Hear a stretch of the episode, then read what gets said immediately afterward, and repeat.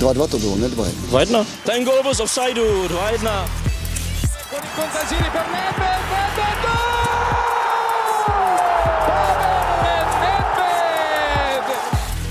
se nebavíme o tom, že to byl fotbal nahoru a dolů. Proč mi dáváte takové otázky? Gole platí a je to pokutový kov pro Slavy. Rozhodčí z nás udělal Dobrý den, vítáme vás u nového dílu eSport podcastu, ve kterém tu dnes vítáme naše redaktory Deníku Sport a eSport.cz Jonáše Bartoše, ahoj Jony. Ahoj. A Martina Mlese, ahoj Martin. Ahoj Martin. Dnes se podíváme na první spartianskou výhru v sezóně a co pro letenské znamená, jestli je to ten Jekyll nebo Hyde, kterého jsme na letné v sobotu viděli, ale taky slavistickou demolici v Teplicích, eh, stejně jako evropské poháry, do kterých tento týden vlastně už eh, vstoupí Plzeň, Mladá Boleslav i Jablonec, ale taky druhou Českou ligu nebo Českou reprezentační devatenáctku. Začněme ale na letné. Sparta si připsala první soutěžní výhru pod trenérem Václavem Mílkem. Jablonec porazila 2-0 a byl to od letenských diametrálně tedy odlišný výkon než minule proti Slovácku. Čím si to Jonáši vlastně vysvětluješ, že Sparta hrála tak jinak? Tak eh, Sparta musela zahrát jinak to v první řadě, protože samozřejmě potom Slovácku se dostala pod velký tlak jak veřejnosti, fanoušků, eh, všeho okolo, takže vlastně ty, ti hráči měli už sami od sebe eh, motivaci prostě něco změnit a hrát úplně jinak, což bylo i vidět, protože do toho zápasu vstoupili jiným způsobem. Od začátku hráli více do tlaku, snažili se soupeře tlačit, prosazovali se sice dlouho ne gólově, ale dostávali se do šancí, byli agresivnější, měli větší hlad po té výhře a mm, trofám si tvrdit, že působili konečně i o malinko týmověji a, a ta hra z celé řady důvodů, které si tady asi budeme postupně rozebírat, tak eh, dávala větší smysl a Uh, musím říct, že zaslouženě vyhráli hmm. a takhle asi má vypadat hra Sparty. Martine, nakolik to vlastně bylo dáno i výkonem Jablonce? Přece jenom víme, že Severočeši tam nevyhráli od roku 2007 na letné. Proč si myslíš, že zrovna ta bilance tam je o tolik horší než třeba v Edenu. A jak se to vlastně projevilo na tomto zápase? Tak tyhle ty série, to je vždycky takové zrádné. Částečně to asi i funguje v tom podvědomí těch hráčů. Řeknou si, jedeme na Spartu, tam se nám moc nedaří. Ne, že by jim to pak vyloženě svázelo nohy v tom zápase, ale před tím zápasem si to nějakým způsobem můžou uvědomit. Hráli tam roli i objektivní faktory. Jablonec musel trošku přeskládat sestavu, hlavně obranu, nemohl hrát Dominik Plechatý, Jakub Jugas je zraněný, k tomu se ještě dostaneme, hrál úplně poprvé eh, Jiří Váňa v Lize, eh, takže těch, těch faktorů bylo víc a, a hodně, hodně to bylo dané i hrou Sparty, která vlastně od začátku do toho eh, hodně tlačila eh, oproti Slovácku, eh, už prostě musela, musela zabrat. Byla rychlejší, přímočařejší, často hrála na jeden, dva dotyky a s tím měl Jablonec obrovské potíže. Mm-hmm. Svůj debit v základní sestavě za Spartu si odbil Ladislav Krejčí. Jak se vám tentokrát vlastně líbilo složení té záložní trojice s ním a vlastně s Guelorem Kangou a Martinem Haškem? Oba dva asi, dá se říct, podali výborný výkon to tedy vlastně jako jak celá ta záloha v zápase vypadala. Tak trenér Jílek určitě tímhle tahem prokázal odvahu, protože eh, mladého Krejčího neměl vyzkoušeného v nějakém ostrém zápase. Krejčí o tom mluvil i po utkání, že vlastně sám nevěděl, co od sebe čekat, protože dlouho nehrál ostrý zápas předtím po úzovkách jen druhá liga za Brno. Takže určitě trenér tak to tak trošku risknul, ale to hráče vidí na trénincích, takže asi dobře věděl, co dělá a mě příjemně překvapil. Musím říct, že to zvládl velmi dobře, vlastně chytil tu svou šanci a určitě to není jen tak skočit do takového zápasu ještě v takovém stavu, v jakém se Sparta nacházela a on celé té středové trojici, vlastně tomu srdci týmu strašně, strašně pomohl, protože tím, tím pádem se mohl vysunout Guerrero Kanga a mohl hrát tím volnějším způsobem, do kterého on je platnější a nemusel vlastně plnit tolik tu roli v šestky a, a plnit si ty defenzivní úkoly, které za něj obstaral Krejčí. Eh, Krejčí byl výborným pojítkem mezi stopery a právě mezi potom těmi ofenzivními záložníky, případně útočníkem Kozákem. Takže tohle to trenérovi eh, klaplo a určitě eh, klobouk dolů, že, že si takhle poradil a Krejčí si myslím teď si řekl o místo v dalších zápasech hmm. a určitě zvýšil konkurenci v, těch, v té spartanské středové řadě.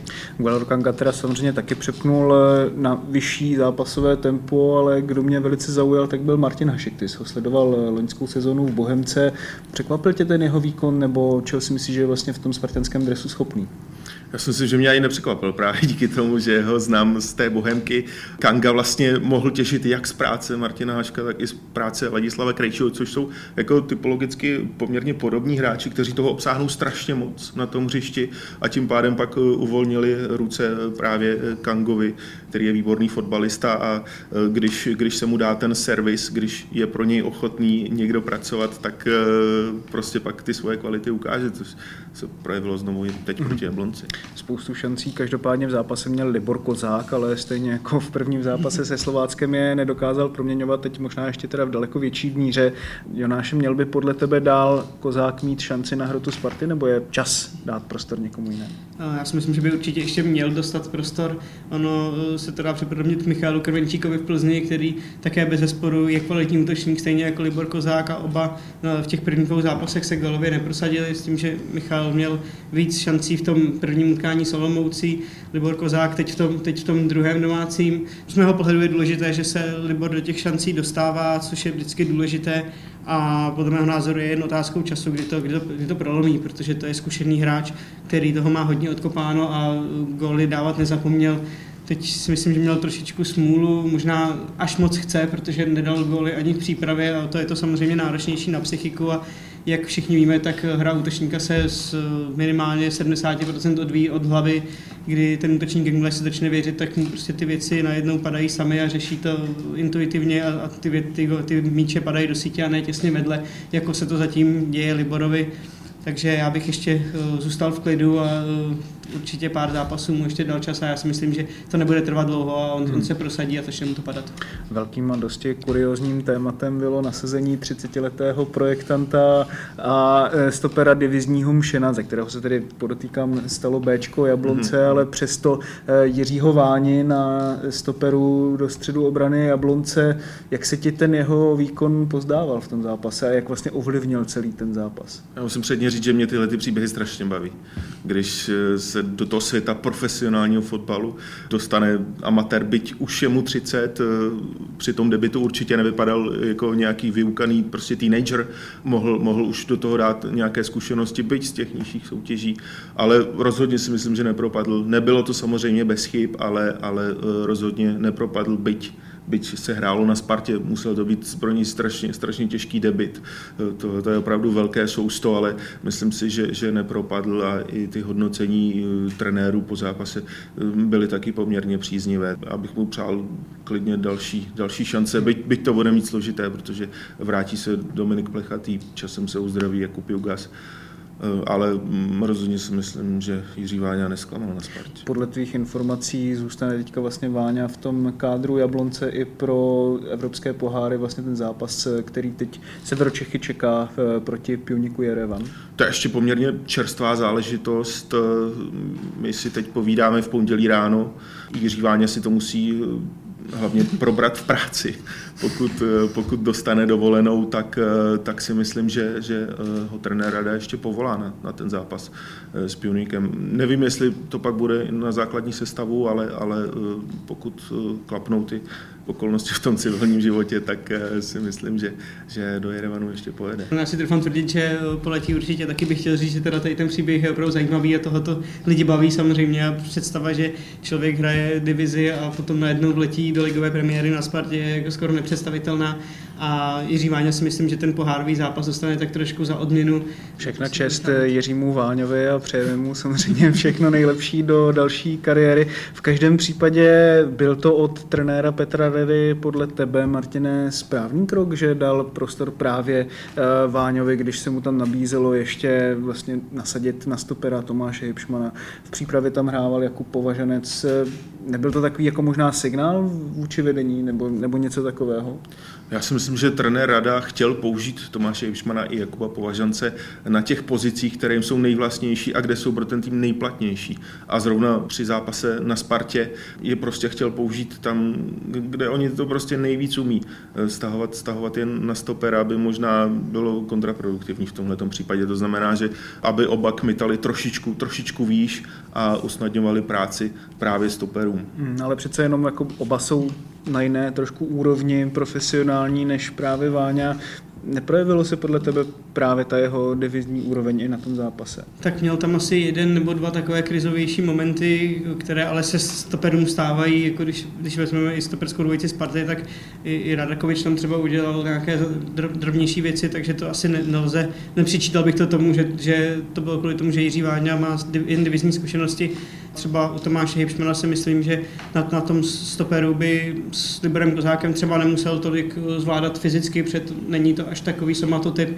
A za druhé on už ve svých letech nebude nějaký sprinter a rychlostně třeba by také tam mohl být problému a jin, i něco jiného být posledním hráčem a, a nebo být v o tu řadu vepředu, takže si myslím, že Tomáš Hipšman spíše ty kvality přinese v té poziční hře, v tom tu zálohy, kdy může organizovat hru a, a ne jako ten poslední stoper, který je spíše musí být fyzicky vybavený a dneska i hlavně obratně, rychlostně a tyhle ty věci, které už Tomáš Hipšman úplně uh, při vší úctě k němu a k jeho kvalitám mít nemůže. Každopádně, co to podle tebe, Martina, o České lize vypovídá, že tam vlastně nastoupí takhle jakoby z fleků frajer z divize, který si odbyde pár tréninků a není to až vlastně taková jako hrůza. Já si myslím, že to není záležitost jenom České ligy, že se to může stát i na západ od našich hranic, byť možná ne tak často, ale krajní situace vyžaduje krajní řešení a, a tohle to se v tomhle případě stalo.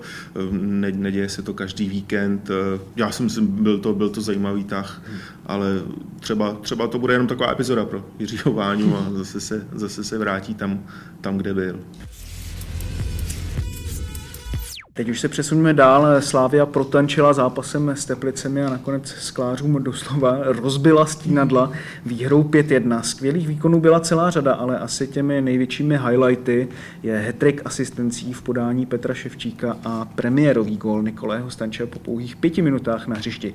Ševčíku se vlastně od přípravy jeví výborně, jak pravděpodobné podle tebe, Jonáše, je, že by mohl být právě on tou letošní hvězdou ligy. Tohle je ještě hodně předčasné tvrdit, máme za sebou jenom dvě kola, takže uvidíme. Každopádně do té sezóny Petr Ševčík vstoupil výborně, on už to ukazoval v některých zápasech na jaře, hm, zápas na Chelsea třeba a i, i jiné prostě mu enormně sedli a ukazuje neustále trenéru Trpešovskému, že je nadstandardním hráčem a že si zaslouží ten, ten prostor a to místo třeba i v základní sestavě, protože boj o sestavu se na, na Slávě je dneska extrémně těžký a je tam opravdu spousty vyrovnaných hráčů na každou pozici dva, někdy možná i tři tři hráči, které, mezi kterými může trenér vybírat.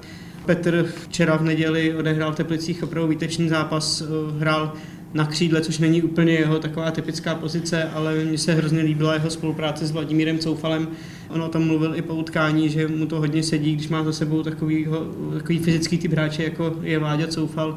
Krát výborně kombinovali, doplňovali se. Petr Ševčík tam dal vlastně všechny ty tři asistence, dvě z toho byly para, po parádních eh, pasech za obranu jednak Fan Burenovi, potom Stančiovi a myslím, že teď určitě ten prostor eh, dostane a zaslouží si ho, bude jenom na něm, jak to bude dál využívat. Samozřejmě eh, se zase dostane do nějaké rotace, protože těch hráčů je opravdu hodně, ale eh, začal výborně a mm, myslím si, že včera v Teplicích patřil k nejlepším hráčům na hřišti. Hmm. Stoperskou dvojici Slávě jsme řešili už v naší speciální debatě sportu s Honzou Podrouškem. Můžete se k ní dostat zpátky na stránkách eSport TV. Každopádně znovu dostali prostor Ondřej Kůdela a David Hovorka. Martine, i tentokrát tam bylo pár takových nejistých momentů. Jak na tebe vlastně tato stoperská dvojice působí? Jak jsi říkal, pár nejistých momentů tam bylo, ale v globálu si myslím, že ten zápas vládli. Bylo to samozřejmě dané i tím, že Teplice příliš neprověřili. Eh, na začátku druhé půle šli do deseti. To ale jsem... mohlo to být i dokonce dva, tři. To znamená, ještě. to znamená, že Teplice moc neprověřili, ale ti dva budou potřebovat další čas na sehrávání. Potřebují mnohem víc těžších zápasů. To znamená, jak proti týmům, proti elitním českým týmům, tak v pohárových zápasech, eh, které je takřka sléknou do naha, ale eh, potřebují, potřebují se, se dál sehrávat, potřebují nabírat sebevědomí, což se hráčům pod vedením trenéra Trpešovského dlouhodobě daří, že on nejen ve Slávi hráče dokázal kontinuálně hmm. zlepšovat a to si myslím, že časem přijde i v případě téhle nové stoperské dvojice. Potřebují vedle sebe ještě nějakého opravdu bíce, když to tak řeknu, jako silově a výškově vybaveného stopera, protože přece jenom Ondřej Kůdela má tuším nějakých 182 cm, David Hovorka 179, což eh, tedy na stopery opravdu není nejvyšší, nejsou nejvyšší čísla. Samozřejmě není to Gadeus Delim, kteří odehráli většinu té titulové sezóny v minulém, minulém ročníku za Slávy, ale mají zase jiné přednosti pro mě je důležité a je mi to sympatické, že trenér Trpišovský jim opakovaně dává důvěru. On to po zápase v Teplicích velmi dobře zhodnotil a popsal, že víceméně jiné stopery už uh, nyní přivádět nebude, že si vystačí z vlastních zdrojů. Uh, to znamená, kdo by tam tedy vlastně kromě těch dvou mohl hrát? Uh, on vlastně teď, uh, to bude velká šance pro Michala Friedricha. Včera to právě v Teplicích uh, pan Trpišovský řekl, že Friedricha vracejí na ten post stopera, na, na kterého vlastně Slávia před těmi dvěmi, tuším, třemi lety kupovala takže eh, on bude tím stoperem číslo 3. Za mě eh, to může být eh, příjemné překvapení té Slávy, protože on je to, pro, pro mě je to výborný hráč, který na, na té pravé straně, když zaskakoval za Vladimíra Coufala, tak téměř vždy podal na standardní výkon, byl gólový, dokázal se prosadit po standardních situacích a právě on je tím, který třeba při té nějaké výškové nerovnováze by tohleto mohl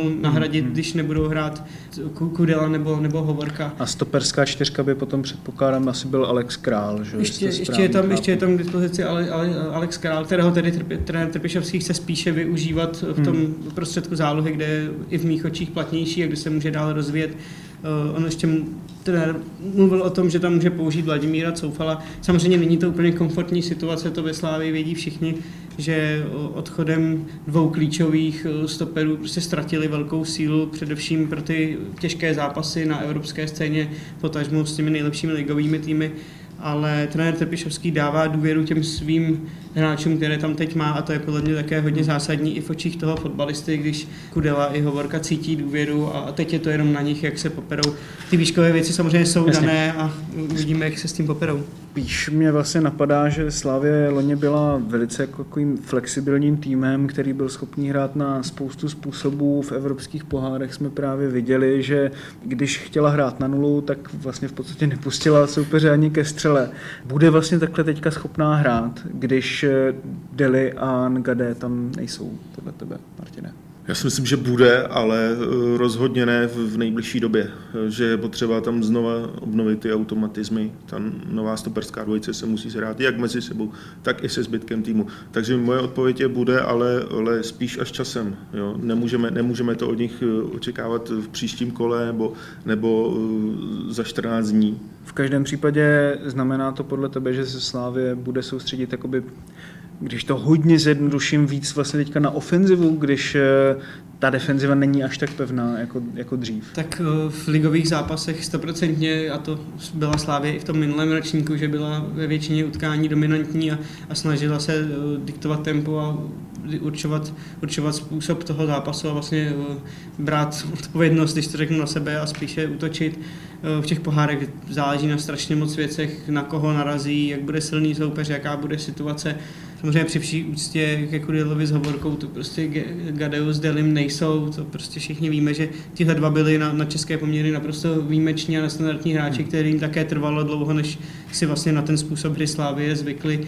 Takže jsem prostě, jak o tom mluvil i Martin, chce to čas a chce, chce to, aby, aby Slávia byla trpělivá, což samozřejmě nejde úplně vzhledem k playoff ligy mistrů a dalším věcem, ale dbát na ofenzivu. Určitě třeba bude, bude trenér Trpiševský nabádat ty hráče k tomu, aby, teď, aby těm stoperům co nejvíc pomohli a aby, aby prostě hráli trošičku třeba jinak, aby hmm. mysleli na to, že už tam za sebou nemají dvě černé věže, ale že jsou tam jiní hráči, kteří zase mají jednak své limity nějaké a zase třeba jiné přednosti, takže do té hry se to může promítnout 100%.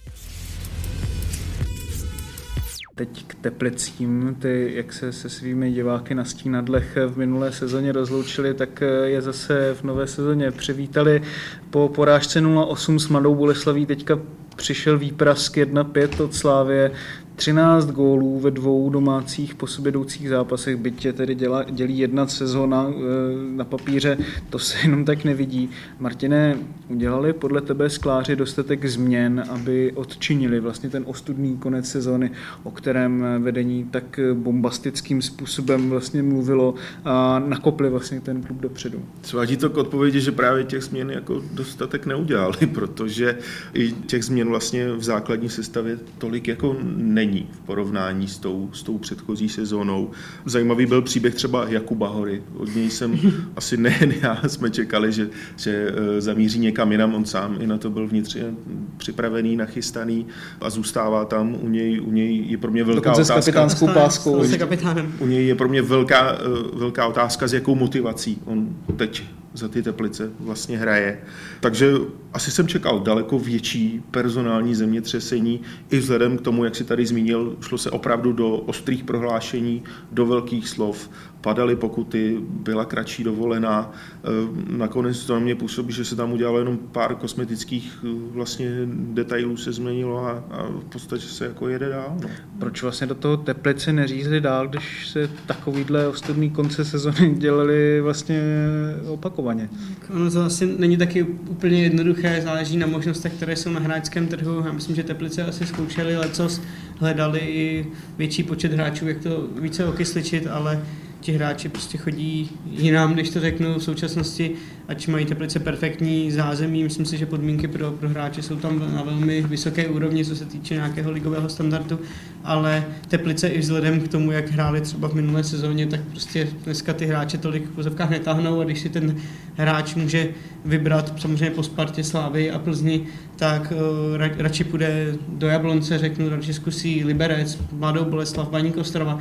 To jsou dneska i v mých očích kluby, které mají vyšší ambice, jsou to kluby, které třeba atakovaly poháry nebo do těch pohárů šli a bojují teď v předkolech. A to samozřejmě při tom vyjednávání s hráči potom všechno hraje roli, takže Teplice musí být trpělivé třeba zkusit pak víc dobu spoléhat na, na vlastní řady. Nějaké změny samozřejmě proběhly, ale je vidět, že si to prvé potřebuje sednout a že ti hráči prostě takovou kvalitu, kterou třeba ve srovnání se Sláví, jejíž kvalita zase na české poměry je ohromná, to se pak včera ukázalo, hmm, hmm, hmm. tak uh, prostě musí, musí opravdu to, to jako ne, potkat, utkat se ze Sláví prostě není jednoduché a a sázet na to, že uhrajeme výsledek ze Sláví je prostě dnes, dnešní situaci a situaci Teplic jako hodně skoro naivní bych řekl. Přitom mně se docela líbilo, jak Teplice do toho zápasu vstoupili, hmm. byl tam nádherný dalekonosný pokus Jana Schejbala, jenže potom, když to bylo 0-3 a teď jsem tam viděl, jakým způsobem slávisté utíkají na bránu, zatímco všichni záložníci Teplice vyklusávají dozadu, tak mě to zase začínalo připomínat právě ten zápas s Mladou Bolesí, jak je prostě možné, podle tebe, Martine, že ten hráčský kádr, když má ještě v hlavách přesně ten minulý zápas, vlastně se dopouští úplně toho samého. A jak vlastně takovouhle věc potom může přežít i trenér, podle tebe?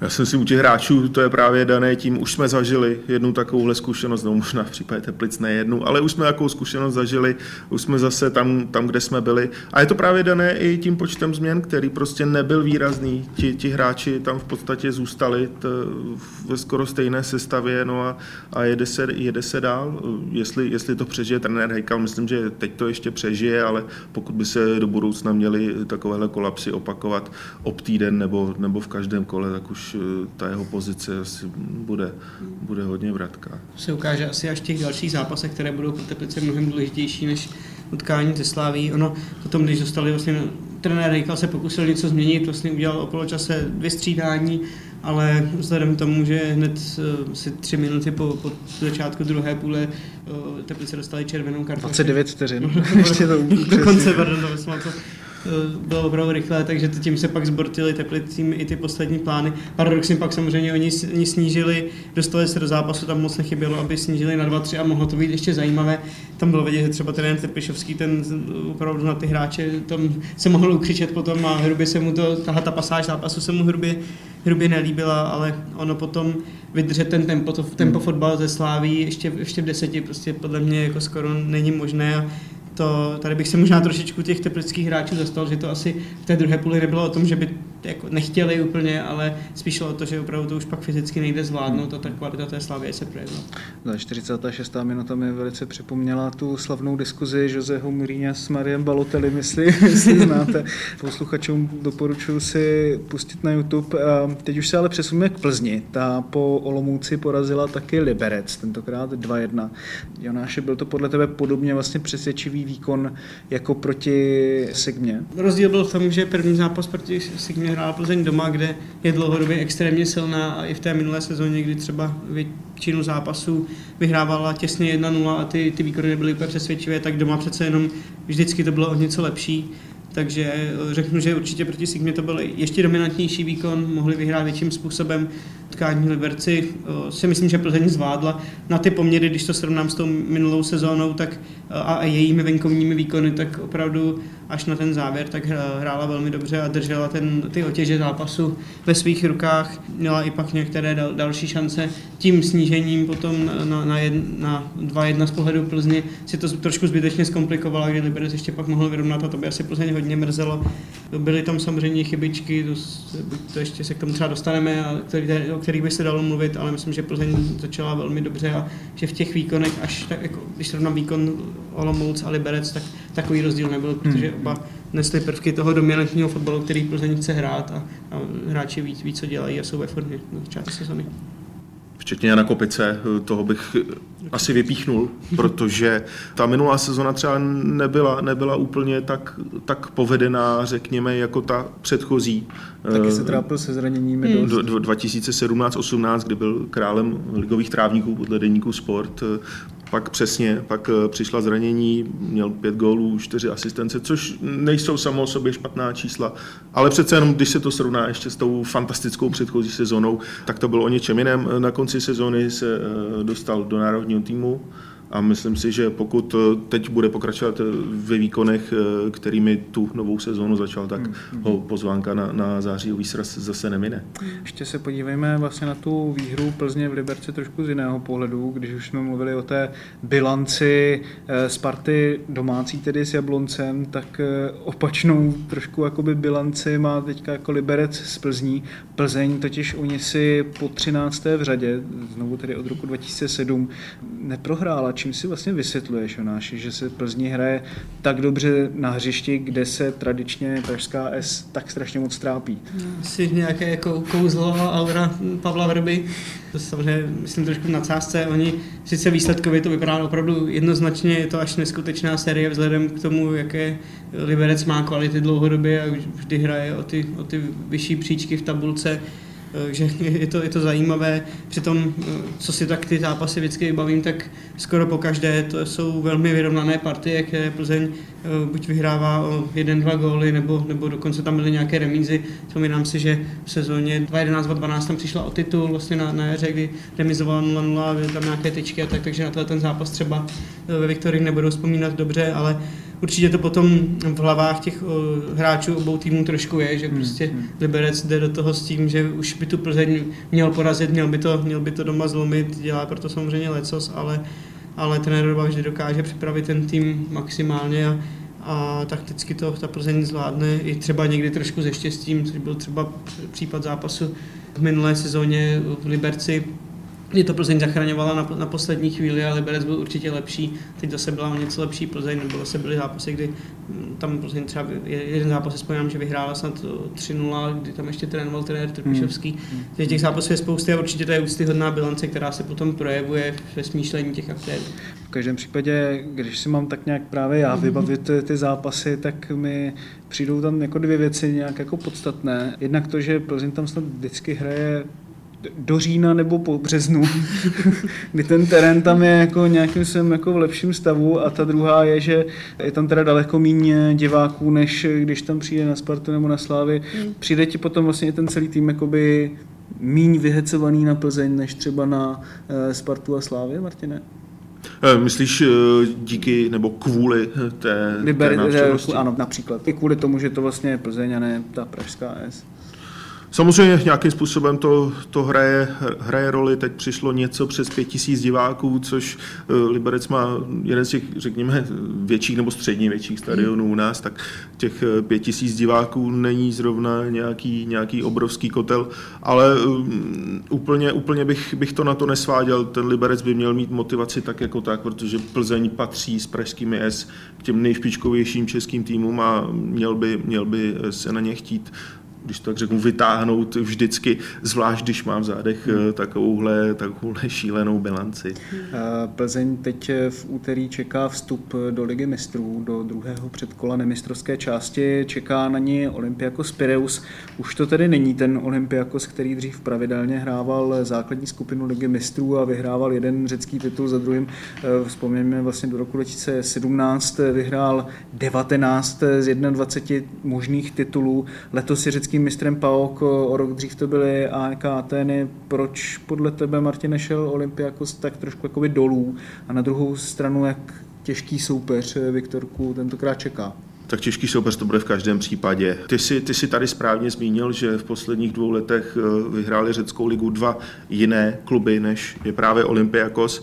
Myslím si, že to, že Olympiakos šel v našich očích trošku dolů, je způsobeno právě tím nástupem těch, těch jeho konkurentů, kteří eh, prostě šli, šli nahoru. Eh, zároveň možná Olympiakos to nějakým způsobem nezachytil a skončil za nimi. Teď se naopak v Řecku má za to, že by zase mohla nastat znovu éra Olympiakosu, který vlastně uh, loni ten tým úplně vlastně z gruntu přebudoval, když se, když se mocný majitel Evangelos Marinakis prostě lidově řečeno zdravě naštval a ten, ten tým na konci sezony prostě rozpustil, dohrával tu soutěž eh, prostě s, s juniory a uvidíme, začal, začal, od začal, to, od Sparty. Začal to, začal to budovat prakticky na nových základech. Teď se má za to, že by zase v Řecku mohla znovu začít eh, hmm. éra, éra Olympiakosu, který má jednak, jednak kvalitní řecké hráče, které vlastně doplňuje zajímavými cizinci. V létě přišel Valbuena, což je, hmm. což je samo o sobě fantastické jméno. Naopak chybí zraněný kapitán Fortunis, eh, ten má chybět až vlastně do začátku příštího roku, což, což je eh, docela, docela velké, velké oslabení pro ten Olympiakos. Pro a ještě bych zmínil eh, samozřejmě klasicky vášnivé řecké fanoušky, ten venkovní zápas bude pro Plzeň extrémně těžký, bude, bude strašně, strašně moc záležet na tom, jak to doma v úterý rozehraje. Ještě bych přidal dva stopery, kteří byli na, na, v Africe na, na, na mistrovství Afriky, kteří také přijeli k týmu na poslední chvíli a také asi nebudou hrát v základní sestavě. Co mám zprávy z Řecka, tak uh, oni uh, mají poměrně strach z Plzně, protože Plzeň teď už má za sebou dvě ligová kola, je rozehraná ve formě, zatímco Olympiakos uh, hrál pouze tím přípravné zápasy v generálce, teda zvítězil s Nottinghamem 3-0, takže také ten tým bude pozitivně naladěný. Sám jsem na, ten, na to střetnutí zvědavý, myslím si, že Plzeň má šanci a o tom dvojutkání hodně rozhodne hned ten první zápas hmm. Plzně. To bude určitě klíčové, aby, aby to Viktoria zvládla, pokud možno neinkasovala, protože potom odveta na řecké půdě bude opravdu náročná a tam jako spolehat na to, že to, že to Plzeň uhraje v Řecku, si myslím, že by bylo hodně špatně, že prostě napoví, napoví ten první zápas, který bude klíčový. Tak uvidíme, jak Pavel Vrba tohoto v pravdě nečitelného soupeře přečte. Do evropských pohárů každopádně vstupují taky Jablonec a Mladá Boleslav. Severočeši Češi se budou muset popasovat už se zmiňovaným arménským půnikem Jerevan. Boleslavští zase narazí na kazachstánský Ordabasi Šimkent, ale koukal jsem se na Google Maps, je to na jihu země, takže určitě zajímavá destinace. Ty tam pojedeš, Martine? Já tam nepojedu, možná kolega, kolega Honza Malý, který se Boleslavi věnuje víc. Každopádně asi nikomu nezávidím, kdo tam pojede, protože už samotná ta cesta je poměrně vyčerpávající. Já jsem byl oni v Astaně, takže takže nějakou zkušenost cestování do Kazachstánu mám právě e, v tom prostředí, ať už v Kazachstánu nebo v případě Jablonce v Arménii. To bude strašně, strašně bude záležet na těch venkovních zápasech, jak ty týmy zvládnou cestu, jak se popasují s tím úmorným vedrem, které, e, které tam panuje. To, co máme tady, to je opravdu slabý čajíček v porovnání s dnešní Arménií a s dnešním Kazachstánem. Takže je tam 50 ještě, stupňů, nebo je tam jako kde to ještě nebo těm 50 se to možná, se to možná blíží. Kazachstán uprostřed stepí, že? takže tam, tam, se, tam, se to, tam se to horko násobí, ale pojďme, pojďme zpátky k fotbalu. Eh, klíč opravdu, klimatický, klíč, klíč, klíč opravdu bude ležet v těch, v těch venkovních zápasech. Jablonec to má zvláštní v tom, ten vlastně venku začíná, na rozdíl od Boleslavy, která eh, hraje první zápas doma. Jablonec to má zvláštní v tom, že se nebude hrát v Jerevanu kvůli souběhu eh, s Eurem 19, bude se hrát v Diuri, doufám, že to čtu jakž takž dobře, to je zhruba 105 25 kilometrů od Jerevanu, to znamená ještě jako další cesta navíc. Na druhou stranu bez Pionik, Pionik, Pionik asi... přesně tak, Pionik přijde o trošku o výhodu domácího prostředí. Je to opravdu malý stadionek, asi pro 2000 diváků, což není žádná velká aréna. Pozorovatel Zdeněk Klucký Jablonecký zmiňoval, že e, Pionik hraje takový nesouvislý fotbal, že jednou, jednou je to skvělá pasáž, ale pak zase, pak zase hned upadnou, takže je to i trošičku neznáma, jak se s tímhle hmm. Jablonec popasuje. Každopádně pro oba české týmy platí, že jsou favorité, že ty, tyhle ty týmy by e, v Česku nehrály o titul, možná ani tu skupinu o titul v té, v té první šestce a vypadnout s oběma by asi byla, jako řekněme, ostuda. No. Už nám taky začala druhá liga Martine. Jak se ti zatím pozdává? Jak se před začátkem sezóny po sestupu zachovala Dukla, které se se hodně hmm. vlastně věnoval v loňském roce. Dukla do toho řízla nejenom tedy po hráčské, ale taky po klubové personální stránce. Proběhlo omlazení, odvolání technického a sportovního ředitele Michala Šramka, hmm respektive Gintra Bitengla. Přešel nový sportovní ředitel Pavel Vandas. Jak tím způsobem si myslíš, že se Dukla bude projevovat v tom letošním roce? Jak jsme se tady bavili o Teplicích v souvislosti s tím, že oni do toho řízli tak jako řekněme na půl, tak Dukla do toho řízla opravdu z gruntu. Zůstal jediný třicátník, brankář Filip Rada, který s týmem zažil už ty časy v pražském přeboru. Kapitánem Daniel Tetou, ročník 94, věkový průměr 22,5, což hmm což je extrémně, extrémně e, nízké číslo.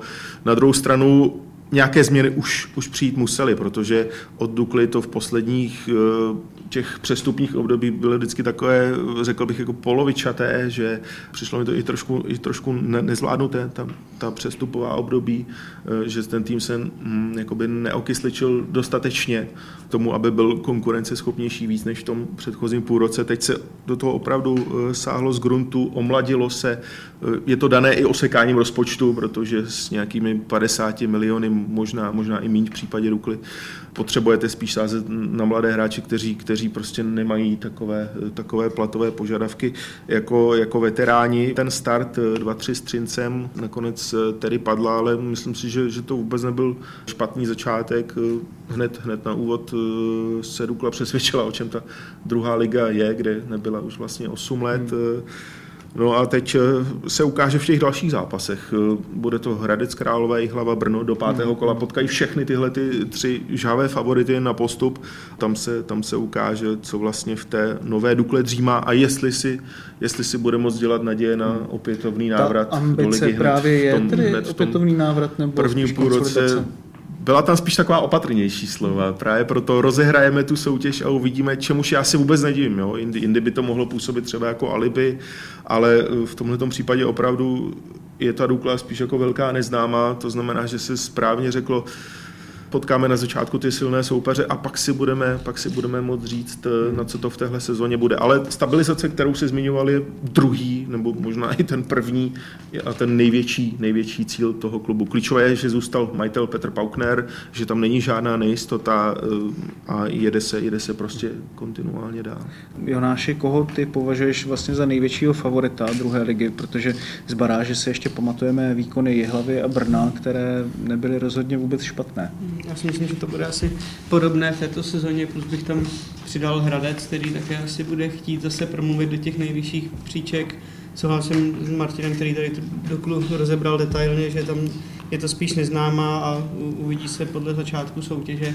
Nemyslím si, že potom ty dal, další kluby by měly mít nějaké ambice být dlouhodobě nahoře, takže těch, tě, tyhle čtyři, těch maximálně pět týmů se, se o to porove. Já souhlasím s Jonášem, že, že ty favorit, ten okruh těch favoritů se asi v porovnání s předchozí sezónou příliš nezmění. Brno to vyhlásilo oficiálně možná snad jako jediné, že prostě do té, do té ligy jít chce.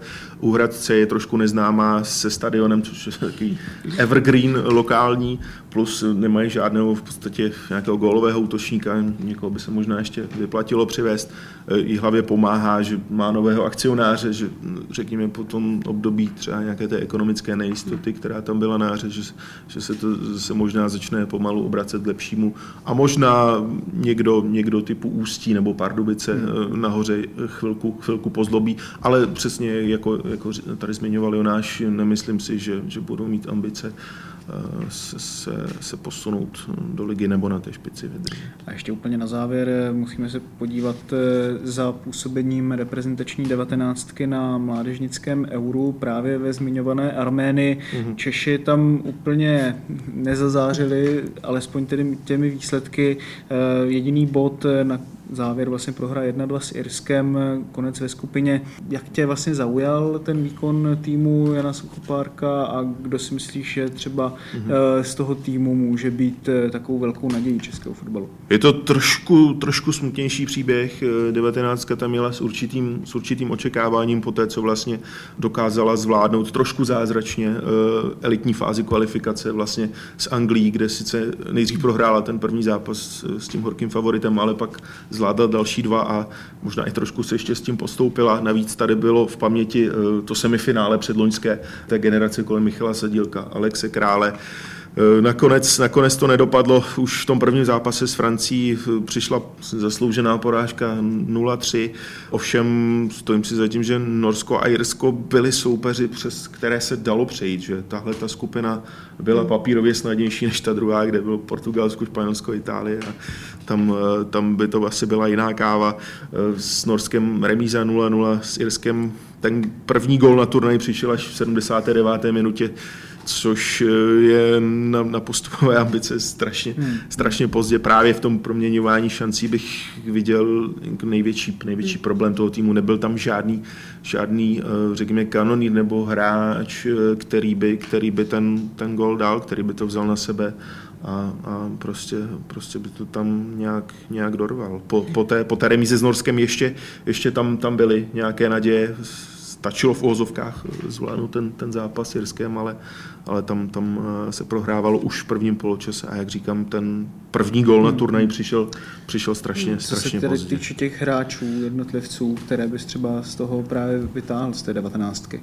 Tak eh, tam se nabízí ti, kteří už eh, v tom zahraničí jsou, kteří už prokázali nějakým způsobem kvality a, a i, v tom, i v tom zahraničí se už dokázali navzdory tomu mladému věku ještě jako teenageři etablovat. Mluvím o brankářovi Matěji Kovářovi, který je v Manchester United, eh, má za sebou povedenou sezonu jako jednička juniorky, už byl několikrát i s Ačkem jako trojka, aby se třeba postupně, postupně rozkoukával. Je tam eh, David Heidenreich, kapitán s Atalantou Bergamo, vyhrál Primavéru hmm. po 21 letech, což, což je skvělý úspěch. Teď měl jít do přípravy s Ačkem, ale sám, sám, dal, sám dal přednost té 19 a jsem, jsem zvědavý, jak, jak se zase zpátky adaptuje v Itálii. Samozřejmě Atalanta je velice vyhlášená právě tou produkcí mládeže, takže to je samozřejmě hodně pozitivní. Ještě úplně na závěr jednu otázku. Trenér Jan Skopárek dostal už vlastně druhou devatenáctku na euro. Každopádně ještě pořád po něm třeba nesáhly některé ligové kluby, byť tedy tu zkušenost s těmi mladými hráči, čímž by se ta liga chtěla prezentovat, hmm. tedy Suchopárek má. Čím si to vysvětluješ? Tak já si myslím, že asi ten trenéru Suchopárkovi ta, ta práce na svazu se, sedí a vyhovuje. Obecně řeknu, že je dobře, že tam takový lidé, kteří mají za sebou úspěšnou hráčskou minulost, uh, jsou a ty, ty mladé kluky nějakým způsobem posouvají, protože ten mladý hráč eh, to bere určitě od takového trenéra, který má stříbrnou medaili z Euro 96, jinak než od někoho, kdo toho tolik třeba nedokázal.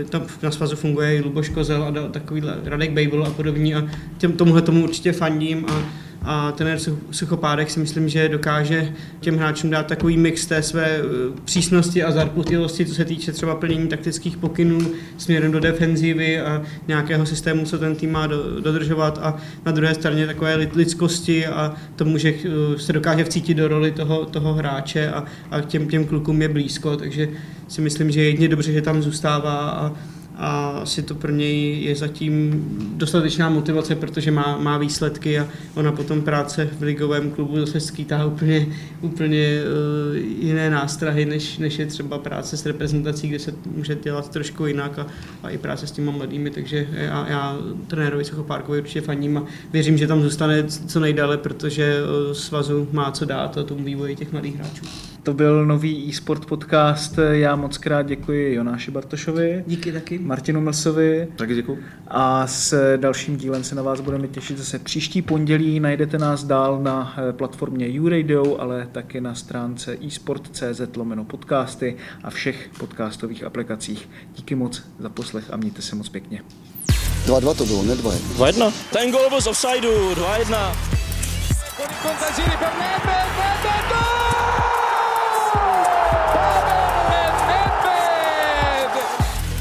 Se nebavíme o tom, že to byl fotbal nahoru a dolů. Proč mi dáváte takové otázky? Gole platí a je to pokutový kov pro Slavy. Rozhodčí si z nás udělal p***.